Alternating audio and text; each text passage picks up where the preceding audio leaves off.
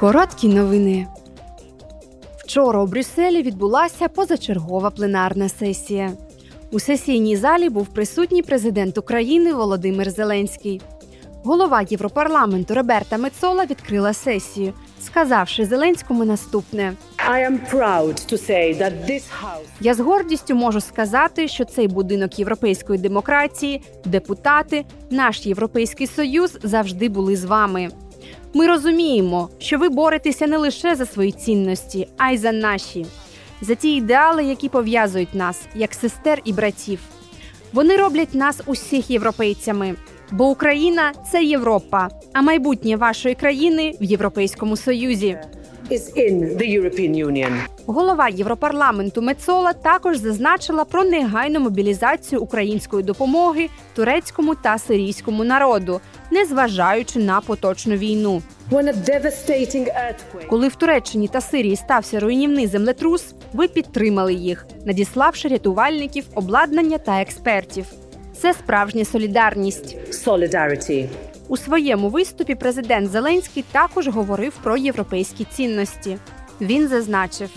Шановні, шановні представники Європи, шановні лідери Європи, усі ми, європейці, кожен і кожна сотень мільйонів людей на нашому континенті суміщаємо ці два статуси представників Європи і лідерів Європи. У такому суміщенні відображається відображається те, що наша Європа, сучасна Європа, мирна Європа дає світу. European Way of Life. Європейський шлях життя. Європейський спосіб життя. Європейські правила життя. Коли кожен і кожна мають значення. When the law rules. Також президент Зеленський згадав про росіян. Щоб бути здатним вести цю війну, Кремль абсолютно цинічно, послідовно, крок за кроком, рік за роком знищував, знищував те, що ми бачимо в основі нашої з вами Європи. Священна цінність людського життя була повністю знищена і в Росії. Там для влади ніхто не має значення, окрім тих, хто всередині кремлівських стін, їхніх рідних та гаманців. Всі, всі інші для них, для Кремля, всі 140 мільйонів громадян лише тіла здатні нести зброю, зброю в Україну.